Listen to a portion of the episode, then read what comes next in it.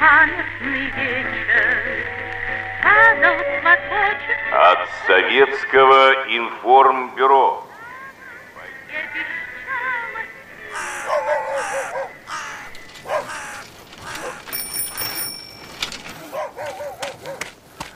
Хозяева, есть кто живой? Письмо вам.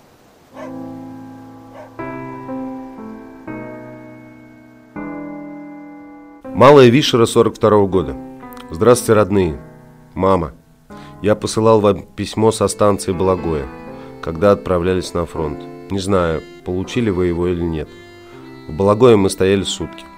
Оттуда поехали через Угловку и через Акуловку в Малую Вишеру. С Малой Вишеры нас повезли на Волховский фронт. К фронту подвигались не сразу. Высадили нас из вагонов за 13 километров до передовой. Потом шли пешком, все ближе и ближе к фронту. За один километр до фронта мы расположились в лесу, в простых шалашах, как у нас на пустоши делают. Сперва в них было холодно, но потом привыкли к холоду, даже спали по ночам. А интересно было при движении слушать выстрелы. К ним тоже привыкли постепенно. Сначала ухала артиллерия и тревожили в пути немецкие пулеметы с воздуха. К этому быстро привыкли. Подошли ближе к фронту, услышали стрельбу из пулеметов, автоматов и винтовок. И самое главное и опасное – это взрывы мин, которые немцы выпускают из минометов. Страшно, а и к этому привыкли. Да так привыкли, что на всю пальбу и взрывы и внимания не обращаешь. Самолеты строчат по лесу, ты как и не слышишь этого. Так в этих прутьевых дворцах-шалашах прожили до 1 февраля. Затем в 2 часа дня пошли на передовую. Наша задача была взять деревню атакой. В третьем часу пошли на немцы. Начался бой.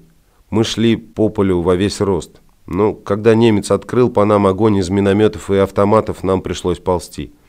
До деревни осталось метров 100-150.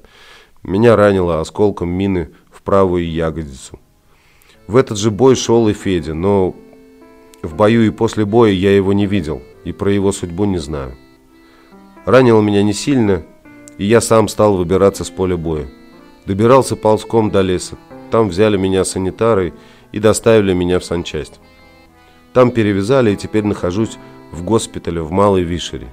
Так рана небольшая, а так как осколок не вынут, так садиться и лежать на спине нельзя. Ходить могу с палкой.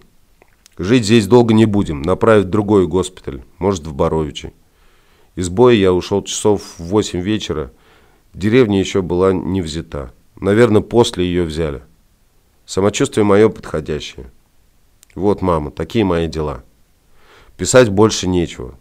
Остаюсь жив, но малость нездоров. Ваш сын Сергей. Мама, ты обо мне не беспокойся.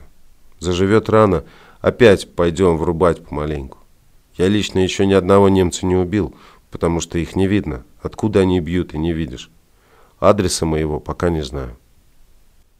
Мой дядя, Сергей Николаевич Арестов, родился в 1923 году в деревне Йогла, Йогольского сельсовета Опеченского района Ленинградской области, ныне Боровичевского района Новгородской области. Воевал на Волховском фронте. 1 февраля 1942 года получил ранение. Был в госпитале города Малая Вишера на лечении. Затем снова отправился на фронт.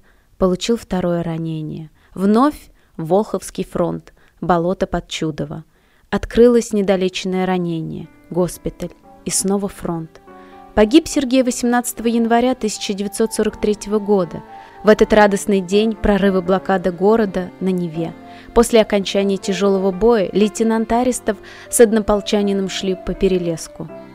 Они радовались победе, радовались вдруг наступившей тишине. Но тишина на войне обманчива. Сергей был сражен выстрелом затаившегося немецкого снайпера.